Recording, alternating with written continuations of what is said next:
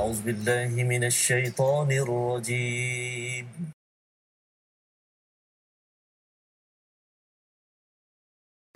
أعوذ بالله من الشيطان الرجيم. بسم الله الرحمن الرحيم.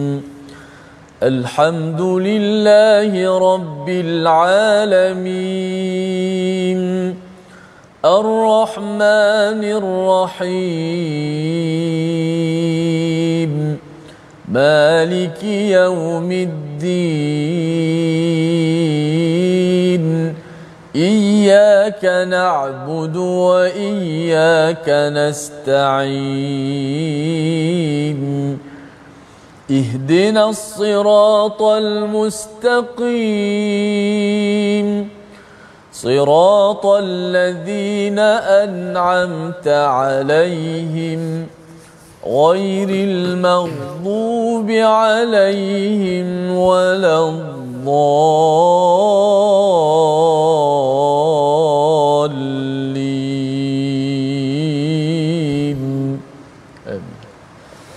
Alhamdulillahirrabbilalamin Wassalatu wassalamu ala ashrafil anbiya wal mursalin Sayyidina Muhammadin wa ala alihi wa ashabihi ajma'in.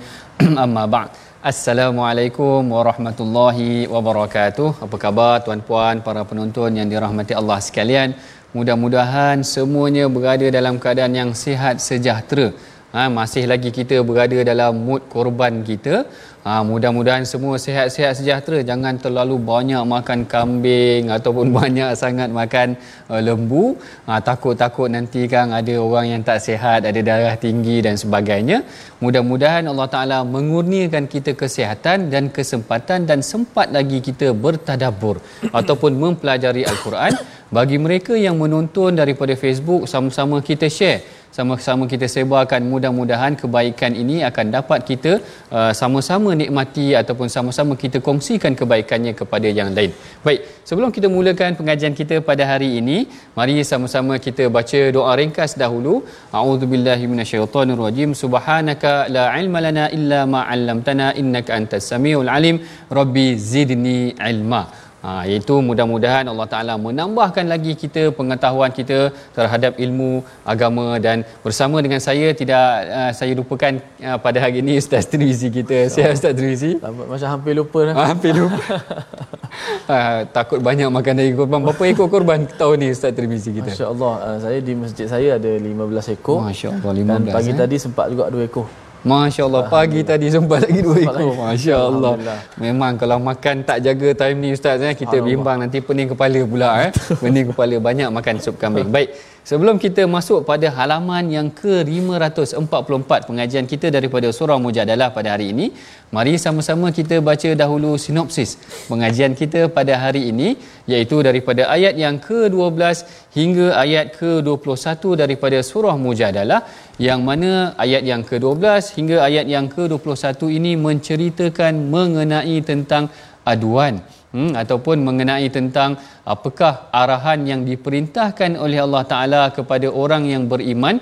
Sekiranya mereka ingin bertemu mengadu dengan Rasulullah. Ha, perintah bersedekah sebelum menghadap Rasulullah ini diceritakan pada ayat yang ke-12 hingga ayat yang ke-13 manakala ayat yang ke-14 hingga ayat yang ke-19 yang ini menceritakan celaan terhadap orang munafik. Ada sifat-sifat mereka yang Allah Taala cela di dalam ayat-ayat ini yang akan kita uh, pelajari sebentar nanti. Dan yang ke-20 ayat yang ke-20 hingga ayat ke-21 Allah Taala menceritakan mengenai tentang kehinaan orang yang menentang Allah dan kemenangan adalah milik Allah dan Rasul. Inilah dia sinopsis pengajian kita pada hari ini. Kita akan tengok apa pandangan ataupun apa hikmah kenapa Allah Taala minta kita bersedekah sedikit sekiranya untuk bermunajat dengan Rasul. Ada sejarah latar belakangnya. Begitu juga dengan sifat-sifat orang munafik dan juga mengenai tentang kemenangan adalah milik Allah. Sebelum kita uh, telusuri ataupun kita tadabbur ayat-ayat ini, mari sama-sama kita bacakan ayat yang akan dipimpin bacaannya oleh Ustaz Tirmizi kita bermula ayat yang ke-12 hingga ayat yang ke-16 insya-Allah. Baik, alhamdulillah terima kasih uh, Fadil uh, doktor yang telah menjelaskan pencerahan tadi tentang awal tentang ayat daripada muka surat 544 ini suratul mujadalah Ha, mungkin ada juga di sana yang baca mujadilah nanti doktor akan teranglah mujadalah ke mujadilah. Jadi kita nak baca dahulu daripada ayat 12 hingga kepada ayat yang ke-16 ya. Betul. Okey, jom sama-sama kita baca. Mulakan bacaan kita daripada ayat ke-12 hingga 16 uh, muka surat 544 ini. أعوذ بالله من الشيطان الرجيم يا أيها الذين آمنوا إذا ناجيتم الرسول فقدموا فقدموا بين يدي نجواكم صدقة ذلك خير لكم وأطهر فإن لم تجدوا فإن الله غفور رحيم أأشفقتم أن تقدموا بين يدي نجواكم صدقات فإذ لم تفعلوا وتاب الله عليكم فأقيموا الصلاة وآتوا الزكاة فأقيموا الصلاة وآتوا الزكاة وأطيعوا الله ورسوله والله خبير بما تعملون. ألم تر إلى الذين تولوا قوما غضب الله عليهم ما هم منكم ولا منهم ولا منهم ويحلفون على الكذب وهم يعلمون. أعد الله لهم عذابا شديدا. أعد الله لهم عذابا شديدا. إنهم ساء ما كانوا يعملون.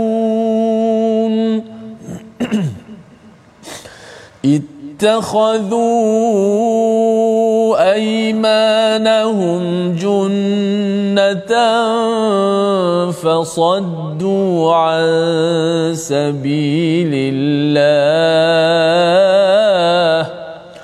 فصدوا عن سبيل الله فلهم عذاب مهين Sadaqallahu Sadaqallahu alazim. Dalam ayat yang ke-12 Allah Taala berfirman wahai orang-orang yang beriman apabila kamu hendak menghadap untuk bertanyakan sesuatu kepada Rasulullah hendaklah kamu bersedekah kepada orang miskin sebelum menghadapnya. Yang demikian itu lebih baik bagimu dan lebih bersih. Tetapi jika kamu tidak ada apa-apa untuk disedekahkan maka sesungguhnya Allah Maha Pengampun lagi Maha Penyayang. Baik, yang ini perhatikan tuan-puan ayat yang ke-12 daripada surah Mujadalah atau Mujadilah ini menceritakan tentang arahan yang diperintahkan oleh Allah Taala kepada orang yang beriman. Yang ni yang disebutkan dalam kebanyakan tafsir. Yang ini cara kita nak faham ayat yang ke-12 ini tuan-puan yang dirahmati Allah sekalian, kita kena tengok apa konteks keadaan dia, apa background, apa cerita latar belakangnya. Rupanya ada latar belakang dia, ada cerita dia. Dia kata dalam kebanyakan tafsir Al-Imam uh, Syekh Tantawi ada sebutkan, Al-Imam Ibn Ashur ada sebutkan, dia kata takathara sahabat. Para sahabat ni ramai yang bertanya kepada Rasulullah mengadukan masalah mereka tetapi ini menyebabkan Rasulullah berada dalam keadaan yang rasa sempit sedikit kerana masanya banyak ha, diberikan kepada orang-orang yang beriman ini lalu Allah Taala nak memberikan sedikit kelonggaran kepada Rasulullah dan nak mendidik orang nak mendidik orang-orang beriman lalu Allah Taala kata ya ayyuhallazina amanu idza najaitumur rasula faqaddimu baina yaday najwakum sadaqah wahai orang beriman kalau kamu nak jumpa Rasulullah kamu bagi sumbangan kepada orang miskin dahulu. Ha bila minta yuran kepada orang miskin ni sedikit dahulu ada sahabat yang dia terhenti seketika. Maknanya bila melibatkan duit ni kadang-kadang bila kita minta yuran sikit orang tak boleh nak bayar.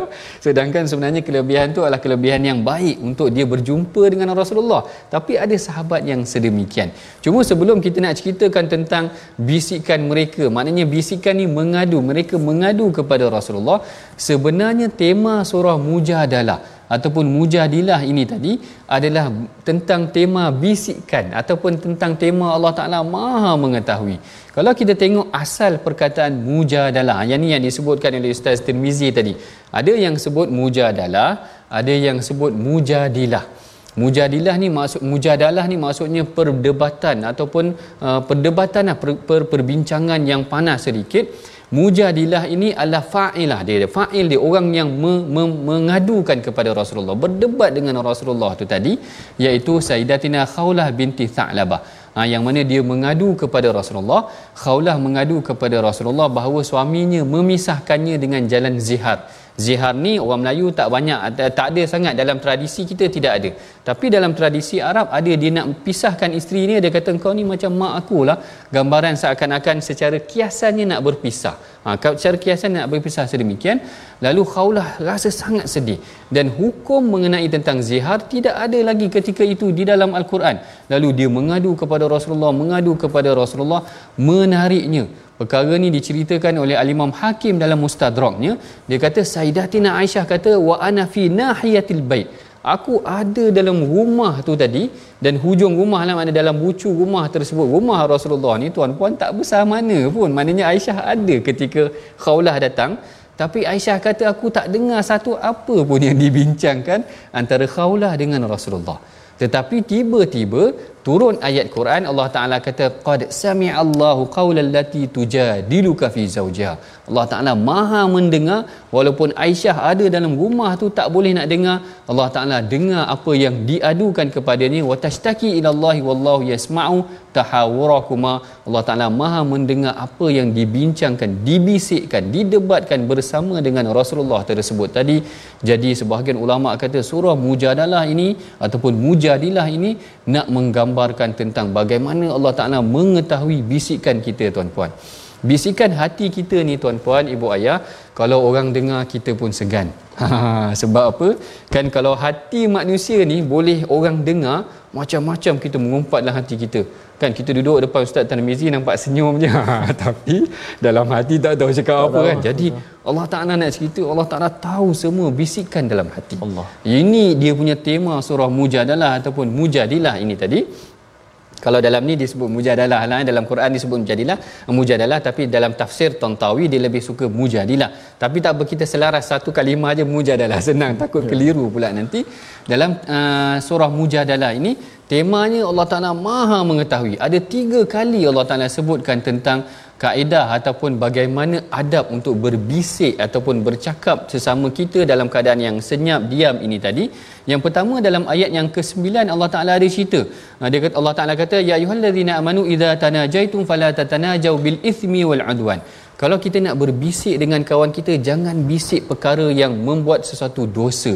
Seakan-akan kita bisik-bisik buat senyap-senyap kita buat satu grup WhatsApp mah ha, buat grup satu WhatsApp yang kita bisik ataupun plan untuk buat satu perkara yang tidak baik maka ini ditegur oleh Allah Taala. Allah Taala kata aku tahu semua perkara. Aku tahu semua yang dibisikkan dalam hati manusia ke di luar hati manusia ke. Yang keduanya Allah Taala kata ya ayyuhallazina amanu idza qila lakum tafassahu fil majalisi kalau orang tu bisik kat kita duduk dalam satu majlis eh kesot sikit kesot betul Ustaz eh? Mengesot sikitlah ke tepi sikit sebab saya nak duduk maka sebenarnya kesot betul kan? Boleh boleh, boleh. maknanya me, me, me, me, ke tepi sedikit sebab saya nak duduk ni maka dibenarkan ataupun boleh kalau kalau ajar ataupun sebut tentang tafassahum berlapang ataupun uh, bagikan ruang kepada kepada yang lain. Dan yang ketiga bisikan juga tadi. Mana bisikan? Eh tepi sikit tepi sikit. Supaya orang lain dapat ruang untuk sama-sama menuntut ilmu. Yang ketiga ini Allah Taala ajar. Ha, yang ni yang kita ceritakan tadi. Bahawa para sahabat ni ramai cerita masalah. Banyak cerita masalah kepada Rasulullah akhirnya Allah Taala ajar kepada para sahabat kalau nak jumpa Rasulullah kalau nak berbisik dengan Rasulullah nak mengadu kepada Rasulullah antuqaddimu ataupun Allah Allah Taala kata faqaddimu baina yaday najwakum sadaqah hendaklah kamu beri sumbangan dahulu kepada orang fakir miskin baru datang berjumpa dengan Rasulullah. Ha, jadi disebabkan dengan ini uh, kurang sikit kurang sikit. Dah kenakan yuran ni ataupun dah kenakan sedikit sumbangan kurang sedikit yang berjumpa dengan Rasulullah adalah kerehatan masa kepada Rasulullah. Dikatakan ha, dalam beberapa tafsir menyebutkan sebenarnya ayat ini seketika sahaja dipraktikkan oleh para sahabat kerana ayat yang seterusnya itu ayat yang ke-13 eh, yang ke-13 itu memansuhkan arahan ayat yang ke-12 maknanya ayat yang ke-13 itu uh, memansuhkan Allah Taala kata fa idlam taf'alu. Sekiranya kamu tak mampu Allah Taala telah memberikan kamu taubat menerima taubat kamu fa aqimus solat maka dirikan solat saja. Menurut al-Imam Ibnu Ashur ayat yang ke-12 tadi arahan supaya bagi sumbangan kalau nak jumpa Rasulullah bagi sumbangan dulu kepada orang miskin. Ayat yang ke-13 al-Imam Ibnu Ashur kata turun 10 hari setelah daripada ayat yang ke-12 diturunkan jadi dia seakan-akan memberikan keringanan. Kalau tak mampu tak apalah. Kerana ada kisahnya yang disebutkan dalam dalam Jami' Tirmizi dalam Sunan Tirmizi ada disebutkan kisahnya mengenai tentang Saidina Ali. Saidina Ali dikatakan antara orang yang satu-satunya yang sempat bagi sedekah sebelum jumpa dengan Rasulullah. Saidina Ali kata aku ada satu dinar yang aku pecah-pecahkan dinar ni kepada dirham kalau aku nak jumpa Rasulullah aku akan sumbangkan sedikit baru aku jumpa Rasulullah kalau aku nak mengadu masalah. Tapi tak ramai maknanya hanya Saidina Ali sahaja yang dikatakan sempat untuk mengamalkan kaedah tersebut. Tetapi kaedah ini sebenarnya untuk mendidik orang beriman. Ada masalah sebenarnya sumbangkan ataupun berikan sedekah. Yang ini saya suka daripada hadis riwayat Abu Daud ada diceritakan satu hadis Rasulullah kata dawu maradakum bis sadaqah kalau kamu sakit cuba rawat sakit kamu itu dengan sedekah ha, kadang-kadang kita dah sakit baru nak sedekah. Waktu sihat sebab tu Rasulullah kata ha, anta saddaqa. Kamu hendaklah bersedekah wa anta syahihun sahih. Ketika kamu kedekut ketika kamu sihat kerana itu yang sepatutnya sebaik-baik waktu sedekah. Tetapi tidak menjadi masalah. Kalau kita ada masalah kalau kita sakit kalau kita ditimpa kesusahan kita bersedekah. Mudah-mudahan orang yang menerima sedekah tu tadi dia kata ya Allah lapangkanlah urusan dia. Dapat doa daripada orang yang susah itu tadi sebenarnya menarik ini kaedah yang diajarkan oleh Rasulullah. Bila nak mengadu kepada Rasulullah, ada masalah nak mengadu dengan Rasulullah, cuba sedekah dahulu. Ha, yang ini kita boleh praktikkan. Ambil daripada hadis Abu Daud tadi, yang mana Rasulullah kata, Dawu maradakum bisadaqah. Cuba rawat. Kadang-kadang kita dah dah cuba rawat dengan bagai-bagai kaedah, tak boleh. Cuba kita bersedekah. Perkara ni sebenarnya pernah ditanya kepada Abdullah bin Mubarak, seorang tabi'i yang masyhur. Abdullah bin Mubarak ni dikatakan, datang kepada dia seorang yang mengadu masalah. Maknanya dia ada sakit. Ha, lalu Abdullah bin Mubarak kata engkau cari mana-mana kawasan manusia yang memerlukan telaga air. Ha, ada telaga air kau buat telaga air dia kata tak lama lepas tu penyakit dia dikatakan beransur pulih kerana orang-orang yang mengambil air daripada telaga tu mungkin mendoakan dia. Selain daripada malaikat mendoakan kan malaikat mendoakan orang yang bersedekah maknanya orang yang yang yang mengambil air tu kata oh baguslah siapa yang buat telaga ni mudah-mudahan Allah Taala mudahkan urusan dia doa orang setiap hari kepada kita tuan-puan. Mudah-mudahan memberikan kelapangan kepada kita. Ini antara pengajaran penting daripada dua ayat yang pertama. Menceritakan bagaimana Allah Taala mendidik orang beriman. Bila nak bertemu dengan Rasulullah nak adu masalah nak bisik masalah kepada Rasulullah sedekah dahulu. Mudah-mudahan Allah Taala akan memudahkan urusan kita. Kemudian ayat yang ke-3 ke-14 dan ke-15 ha, ayat ke-14 15 16 ini pada hakikatnya menceritakan tentang sifat orang munafik. Macam mana pula boleh beralih? Ha, ini menarik. Macam mana daripada tentang bisikan-bisikan ni Allah Taala alihkan kita tentang sifat orang munafik. Yang ini sebenarnya ada kaitan dengan surah yang sebelumnya dikatakan ada kaitan juga dengan surah Hadid, kemudian ada kaitan juga dengan surah yang selepasnya surah Al-Hasyr. Nanti surah Al-Hasyr tuan-puan akan tengok bagaimana peranan orang munafik ini memecah belahkan umat Islam dan dengan bisikan rahsia sebenarnya kita bisik-bisik ini pun sebenarnya dibimbangi ada perangai orang munafik yang akan yang akan kita ceritakan selepas daripada ini sebelum tu sebelum kita telusuri lagi lebih banyak mengenai tentang sifat orang munafik kita perhatikan dahulu tuan-puan perkataan pilihan kita pada hari ini. Insyaallah. Baik. Perkataan kita pilihan kita pada hari ini adalah haza haza iaitu hawaza ya, yang membawa maksud menguasai. Ha, yang ni yang disebutkan sebanyak dua kali di dalam Al-Quran pada ayat yang ke-19. Kalau tuan-puan di rumah ada mushaf, ada uh, apa apa ada Quran, boleh buka uh, halaman 544 ini, uh, ayat yang ke-19 Allah Taala kata istahwadha alaihimus syaitan, iaitu syaitan menguasai mereka fa ansahum zikrallah sehingga mereka lupa untuk mengingati Allah. Jadi perkataan hada ini dan hawada ini membawa maksud iaitu mereka dikuasai oleh syaitan ataupun mereka dikuasai. Baik. Kalau kita tengok tadi ayat yang ke 12 uh, 13 kita ceritakan tentang kaedah Rasulullah ajar ataupun Allah Taala didik para sahabat nak bertemu dengan Rasulullah nak mengadu masalah cuba bersedekah dahulu. Allah Taala ubah sikit plot penceritaannya pada ayat yang ke-13, 14, 15 dan 16 ini, uh, sorry 14 hingga 16 menceritakan tentang sifat-sifat orang munafik bagaimana dalam bisikan-bisikan ini ada sifat orang munafik yang berbisik merancang untuk uh, menjatuhkan Rasulullah. Bahkan yang lebih teruk lagi untuk membunuh Rasulullah pun ada. Yang ini Allah Taala ceritakan tentang sifat mereka melantik orang yang dibenci oleh Allah Taala iaitu kaum Yahudi itu sendiri. Sebagai pemimpin mereka Allah Taala kata alam tara ilal ladzina tawallaw qauman ghadiballahu alaihim ma hum minkum ha, yang ini teguran Allah Taala tentang sifat pertama orang munafik dia melantik orang yang dibenci oleh Allah Taala.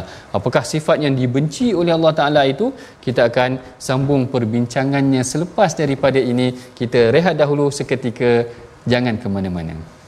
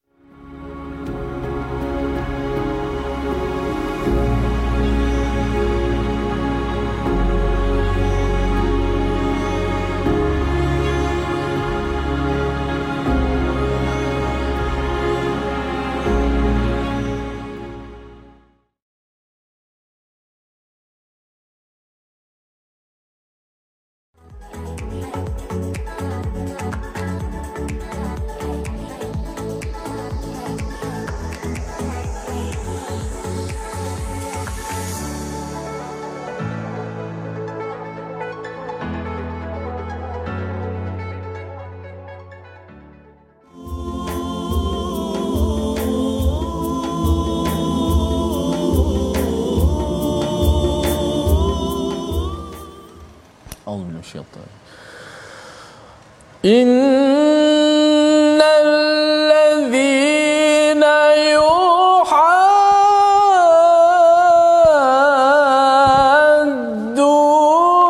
الله ورسوله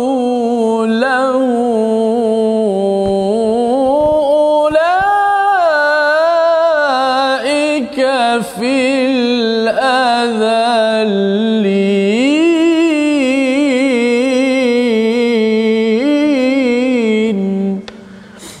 Sungguhnya orang-orang yang menentang perintah Allah dan Rasulnya Mereka termasuk dalam golongan orang-orang yang amat hina. Sadaqallahul Azim.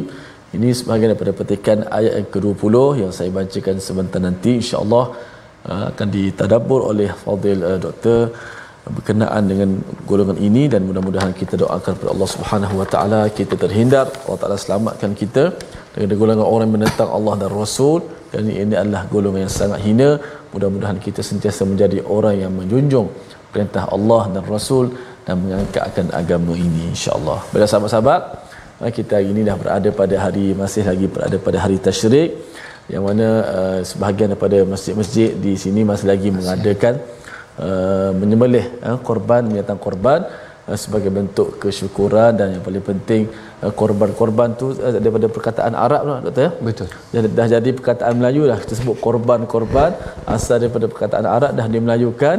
Maknanya kita memahami korban ni kita mengorbankan jiwa kita harta benda kita masa kita tenaga kita wang ringgit kita semata-mata untuk mendekatkan diri kepada Allah Subhanahu Wa Taala. Moga-moga Allah terima segala amalan kita.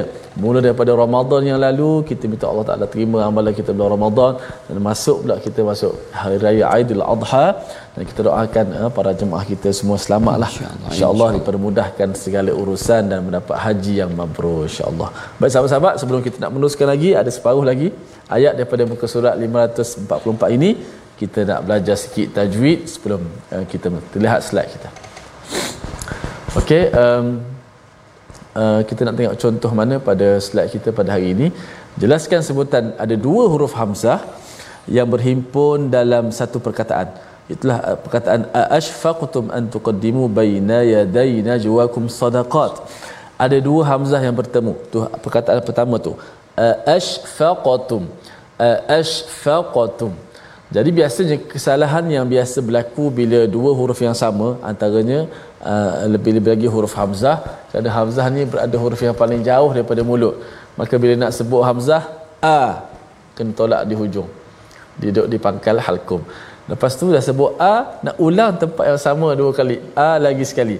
Itu kadang-kadang uh, ada juga segelintir kesalahan yang berlaku. Maka kita nak kena tahkikkan jelas dua-dua sebutan a a. Mesti dua-dua disebut. Ashfaqtum ashfaqtum tak boleh baca yang kedua tu macam sama-sama yang pertama tu jelas. Ha, seperti ash ha, bunyi yang mula-mula je jelas yang kedua tak jelas ataupun dua-dua tak jelas. Ashfaqtum ha, dia tekan tapi dia tak tekan hamzah. Ha, ha, ha, tak nak bunyi macam tu. Mesti bunyi hamzah di tempatnya. Ha, dan hamzah ada sifat yang uh, suara tertahan. A a. Tak boleh sebut a a. Kita sebut a a. Ashfaqtum ashfaqtum ha seperti mana dalam ayat yang kita baca ni? Ashfaqtum an tuqaddimu baina yaday najwakum sadaqat. Dua hamzah yang berada dalam satu kalimah. Kita jelaskan kedua-dua hamzah tersebut. Wallahu alam. Sudah dah Baik, terima kasih Ustaz Tirmizi kita atas uh, perkongsian mengenai tentang ilmu tajwid yang mana kita selalu ingatkan kepada tuan-puan, para penonton, ibu ayah bahawa bacaan Quran kita biarlah selari seperti mana yang diajarkan oleh baginda Nabi. Kerana kita bimbang bacaan yang tak betul ataupun sebutan yang tidak kena akan menyebabkan lari maknanya daripada apa yang telah uh, sepatutnya diturunkan ataupun dimaksudkan daripada ayat tersebut. Baik, kalau kita sambung semula perbincangan kita, kali ini kita akan masuk kepada sesi kedua iaitu yang yang part separuh daripada perbincangan kedua ini tadi.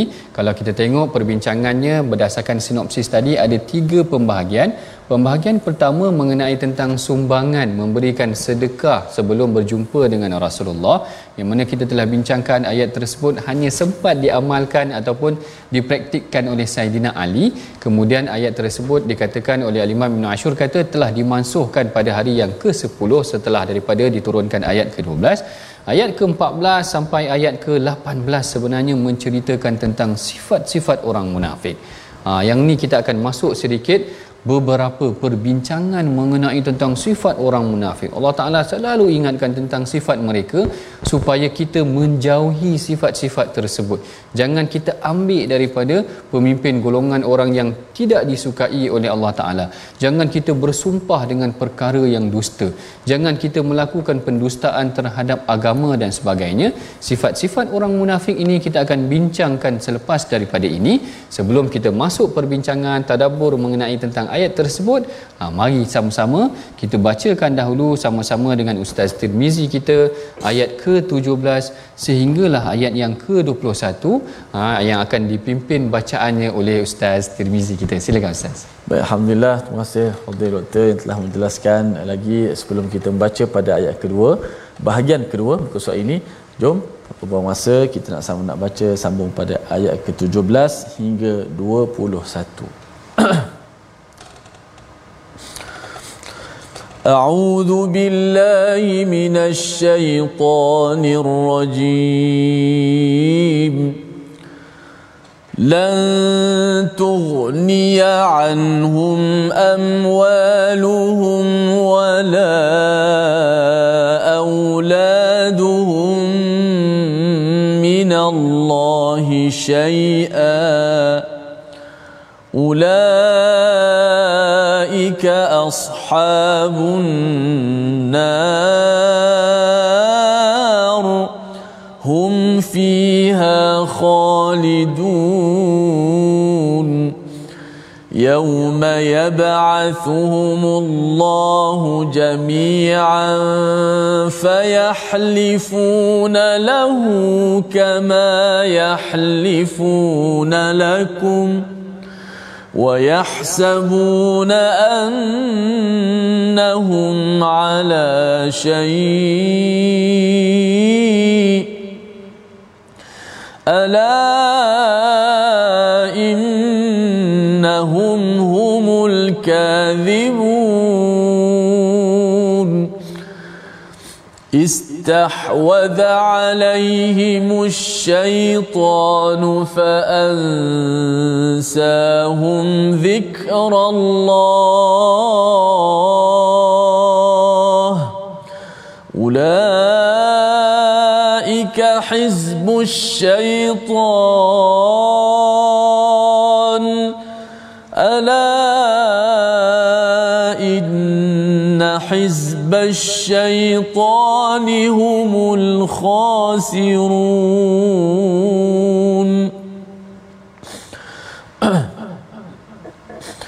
ان الذين يحادون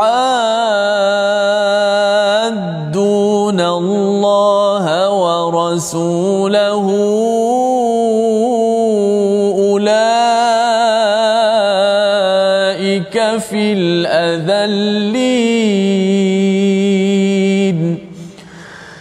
كتب الله لأغلبن أنا ورسلي. كتب الله لأغلبن أنا ورسلي. إن الله قوي عزيز. صدق الله Sadaqallahul Azim. Pada ayat yang ke-17 Allah Taala berfirman, harta benda mereka dan anak pinak mereka tidak sekali-kali akan dapat memberikan pertolongan kepada mereka daripada azab Allah. Mereka lah ahli neraka, mereka tetap kekal di dalamnya. Yang ini adalah ancaman yang Allah Taala berikan kepada orang-orang munafik yang mana bermula daripada ayat yang ke-14 sebenarnya Allah Taala mendedahkan kepada kita menceritakan kepada kita tentang sifat orang munafik yang pertama mereka melantik memilih bersekongkol dengan orang-orang yang dibenci oleh Allah Taala tawallau qauman ghadiballahu alaihim. Iaitu Allah Taala bertanya ataupun bertanya kepada orang yang beriman tidakkah engkau melihat betapa jahatnya orang-orang yang bersahabat karib dengan kaum yang telah dimurkai oleh Allah akibat kekufuran dan khianat mereka. Sebahagian mufassir menyebutkan bahawa kaum yang dibenci oleh Allah Taala ini adalah kaum Yahudi itu sendiri kerana mereka mengkhianati perjanjian dengan Rasulullah. Kalau kita perhatikan bagaimana Rasulullah ketika sampai di Madinah, baginda berusaha untuk membangunkan Madinah. Baginda menjalankan perjanjian bersama dengan kaum Muhajirin dan Ansar dan terlibat sama dalam perjanjian tersebut adalah kaum Yahudi. Tetapi kaum Yahudi ini perlahan-perlahan mereka cuba mengkhianati perjanjian bersama dengan Rasulullah. Mereka menyakiti Rasulullah. Kita tengok Bani Qainuqa menyakiti orang uh, wanita muslimah, menyingkap mereka uh, aurat mereka dan sebagainya. Kita tengok Bani Nadir bagaimana mereka merancang untuk menghempapkan batu ke atas Rasulullah.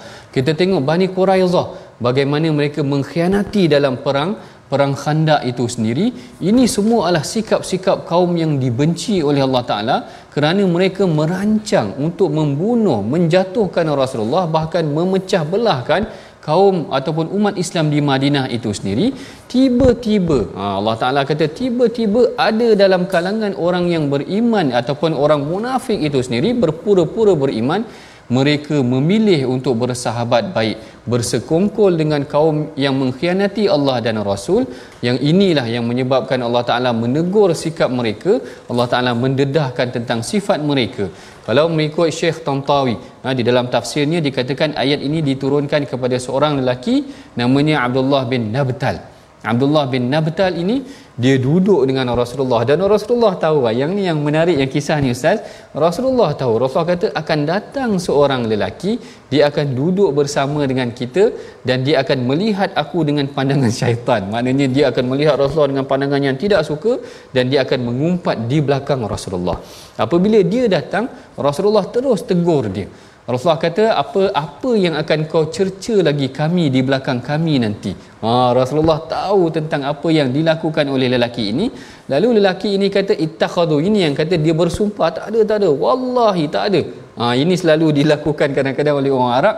Sikit-sikit wallahi wallahi semua tak ada. Wallahi wallahi bersumpah dengan nama Allah tetapi sebenarnya dia mendustakan Allah dan Rasul di hadapan Rasulullah dia ber, dia dia buat-buat dengar apa yang nak disampaikan oleh Rasulullah. Abdullah bin Nabtal ni apabila selesai dia akan pergi kepada kaum Yahudi dan dia akan ceritakan. Yang yang kita ceritakan surah Mujadalah ini banyak bisikan.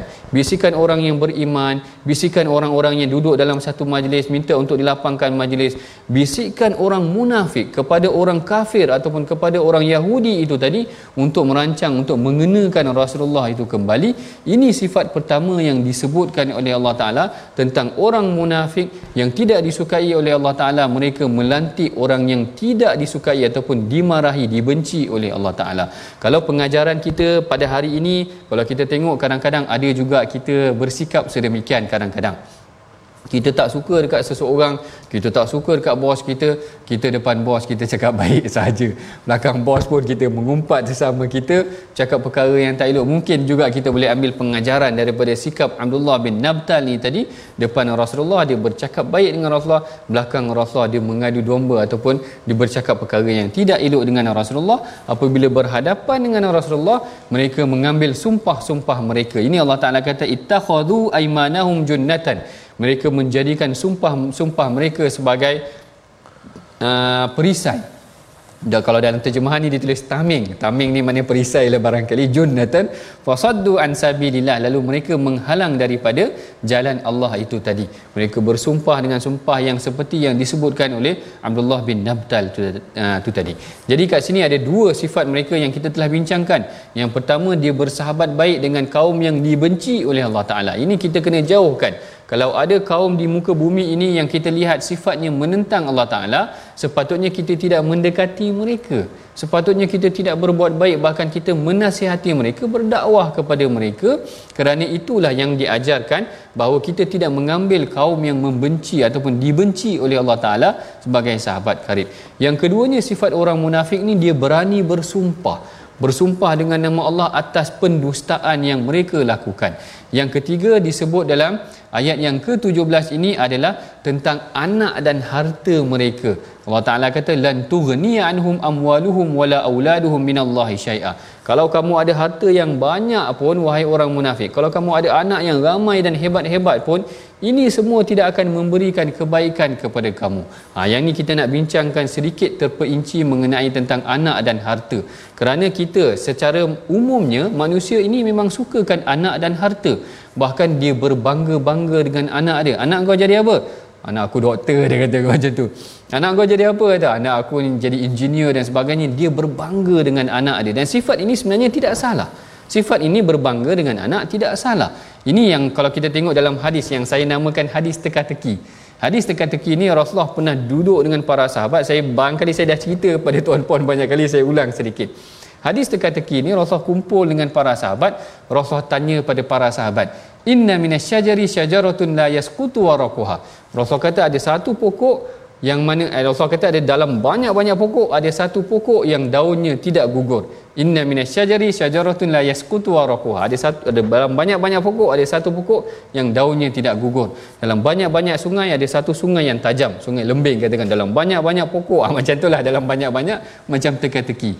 Para sahabat cuba jawab uh, teka-teki Rasulullah tu apalah pokok yang daunnya tidak gugur. Akhirnya Rasulullah kata innahan nakhlah iaitu buah tamar ataupun pokok tamar yang mungkin daun dia tak gugur pelepah ni yang jatuh. Ha, teka-teki Rasulullah bagi kepada para sahabat. Bila nak balik rumah tu Abdullah bin Umar anak kepada Saidina Umar cerita kepada Umar. Dia kata kepada Umar, aku tahu dah jawapan dia tu tadi. Aku tahu dah jawapan dia adalah pokok tamar. Dia cerita kepada bapa dia Saidina Umar. Omar kecewa. Omar kata, kenapa engkau tak jawab? Nampaknya Omar, kemudian Omar kata, kalau engkau jawab soalan tadi, aku lebih sukai daripada seluruh isi dunia. Nampak bagaimana Omar berbangga dengan anaknya sehingga sekiranya anaknya boleh jawab soalan tu tadi. Tengok tak salah sebenarnya berbangga dengan kejayaan anak dan sebagainya. Tetapi bagaimana untuk menjadikan anak itu sebagai aset buat kita di hari akhirat kelak. Kerana ini yang Allah Ta'ala tegur sifat orang munafik Anak-anak kamu tidak akan berguna sekiranya dia tidak memberikan manfaat kepada kamu. Saya teringat dalam seorang dalam sebuah hadis yang lain. Ha, Hadis ini mengenai tentang Ar-Rakub Ar-Rakub ini adalah satu golongan yang tidak mempunyai anak Sama ada dia tidak mempunyai anak ataupun anak dia meninggal. Lalu Rasulullah tanya kepada para sahabat. Rasulullah tanya kepada para sahabat Ma ta'uduna ar-Rakub fikum apa pandangan kamu tentang orang yang tidak ada anak ini? Sama ada mandul ataupun anak dia meninggal lalu sahabat kata qulna allazi la yuladu lahu iaitu ar-raqub ini adalah orang yang tidak mempunyai anak. Lalu rasul kata laisa dzakar raqub. Itu bukan raqub. Raqub ataupun orang yang tidak mempunyai anak di sisi aku adalah rajul allazi lam yuqaddam min waladihi syai'an. Iaitu orang yang mempunyai anak tetapi anaknya tidak memberikan manfaat buat dirinya Ha, ini yang disebutkan dalam hadis Rasul kata idza mata ibnu adam in qata amaluhu illa min thalath. Kalau kita meninggal esok tidak ada apa perkara yang akan kekal melainkan tiga perkara. Salah satunya adalah wa waladun salih yad'ula iaitu anak yang soleh yang mendoakan dia. Ini peranan anak. Kalau orang munafik Allah Taala kata anak-anak kamu semua tidak akan berguna buat aku kerana tidak boleh menyelamatkan diri kamu. Tetapi bagi orang yang beriman, anak-anak mereka sepatutnya mendoakan mereka mendoakan mereka melakukan amal soleh kepada ataupun buat ibu ayahnya kerana anak-anak yang soleh ini yang akan doa mereka yang diterima oleh Allah Taala. Saya teringat dalam sebuah hadis yang diriwayatkan oleh al-Imam Ahmad Allah Taala kata innallaha azza wa jalla ya, la yarfa'u darajatun 'abdun salih. Allah Taala akan mengangkat hamba seorang yang soleh ni ada satu kedudukannya fil jannati dalam syurga nanti. Fa yaqulu rabbi anna li hadhi Lalu hamba yang soleh tu dia kata pelik. Macam mana aku boleh dapat kedudukan yang tinggi dalam syurga ni? Lalu dia tanya kepada Allah Ta'ala dalam syurga ni nanti. Ya Rabbi anna lihada. Macam mana aku boleh dapat kedudukan ni? Lalu Allah Ta'ala menjawab. Bi istighfari waladika laka dengan istighfar anak kamu buat diri kamu Masya Allah rupa-rupanya doa anak kita doa anak yang soleh kita dia sebenarnya memberikan kesan kepada ibu ayah sehingga ibu ayah mendapat kedudukan yang baik dalam syurga. Anak-anak amalan kita akan terhenti esok sehinggalah anak-anak kita yang mendoakan kita kita akan dapat pahala tersebut. Sebab tu anak yang soleh ni sangat penting. Sebab itulah dalam ayat ini Allah Taala ingatkan kita orang munafik ini anak dia tak tak memberikan manfaat langsung nanti. Kerana kekufuran mereka dan anak-anak mereka sekiranya tidak memberikan manfaat pun tidak akan tidak akan berguna. Inilah yang kita pelajari daripada ayat yang ke-17. Anak bukan sahaja aset buat diri kita di dunia ini. Kita berbangga dengan mereka, hasil pencapaian mereka jadi doktor, jadi engineer, jadi peguam, Jadilah apa sekalipun tetapi yang sebaiknya seperti mana yang disebutkan oleh Rasulullah adalah ar-rajul alladhi lam yuqaddam min waladihi syai'an. Kita tak nak jadi seorang lelaki yang ada anak tetapi anaknya tidak memberikan apa manfaat buat dirinya. Ini kita bimbang dia hampir ataupun mirip-mirip dengan sifat orang munafik ini tadi. Allah Taala kata lan tughniya anhum amwaluhum wala auladuhum syai'a tidak akan guna tidak ada gunanya anak dan harta mereka di sisi Allah kerana dengan sifat yang tidak baik yang mereka lakukan. Dan pada penutup ayat ini Allah Taala menceritakan mengenai tentang sifat orang munafik ini juga mereka telah dikuasai oleh syaitan. Kerana terlalu sibuk memusuhi Islam sehinggalah mereka ini melupakan Allah. Fa ansahum dzikrallah ulaika hizbus syaitan. Itulah dia kumpulan ataupun golongan syaitan. Ala inna hizbas syaitani humul khasirun.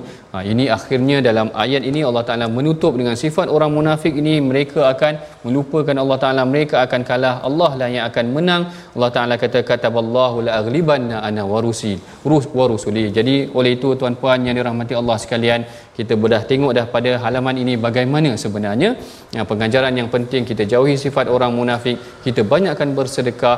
Mudah-mudahan Allah Taala merahmati kita. Sebelum kita mengakhiri perbincangan kita rasa kejap pula tuan-puan eh. Mari sama-sama kita bacakan dahulu resolusi pengajian kita pada hari ini daripada halaman yang ke-544 daripada surah mujadalah iaitu yang pertama tidak terlalu banyak bertanya sehingga membebankan orang lain macam sahabat yang tanya banyak kepada Rasulullah. Yang kedua dilarang sumpah bohong untuk perdaya orang lain macam sifat orang munafik dan yang ketiganya mohon perlindungan Allah daripada tipu daya dan dikuasai oleh syaitan. Itulah dia sedikit sebanyak tuan-puan daripada hasil perbincangan kita tadabbur kita pada hari ini. Saya serahkan kepada Ustaz Tirmizi untuk memimpin bacaan doa. Silakan Ustaz. بسم الله الرحمن الرحيم الحمد لله رب العالمين والصلاة والسلام على أشرف الأنبياء والمرسلين اللهم تقبل منا صلاتنا وصيامنا وقيامنا وخشوعنا وركوعنا وسجودنا إنك أنت السميع العليم. وتب علينا إنك أنت التواب الرحيم. اللهم يسر لنا أمورنا. اللهم يسر لنا أمورنا في الدنيا واجمعنا على خير في الآخرة. ربنا آتنا في الدنيا حسنة وفي الآخرة حسنة وقنا عذاب النار. وصلى الله وسلم وبارك على محمد وعلى آله وصحبه وسلم. Walhamdulillahi rabbil alamin. Amin ya rabbal alamin. Saya mengajak semua sahabat-sahabat untuk sama-sama dalam tabung gerakan al-Quran. Moga-moga sumbangan kita ini sebagai satu amalan eh, dan memberi manfaat kepada masyarakat di sana dapat sama-sama belajar al-Quranul Karim dan tadabbur. Dan jangan lupa saksikan uh, ulangan My Quran Time pada malam ini dan juga esok pagi. Moga kita semua dimuliakan Allah Subhanahu Wa Taala dengan Al-Quran teruskan mudah-mudahan kita berada pada hari-hari tasyrik yang mulia ini Allah Subhanahu wa taala beri kekuatan kepada kita untuk terus kita melakukan amalan soleh. Jumpa lagi dalam My Quran Time baca faham amal. Assalamualaikum warahmatullahi wabarakatuh.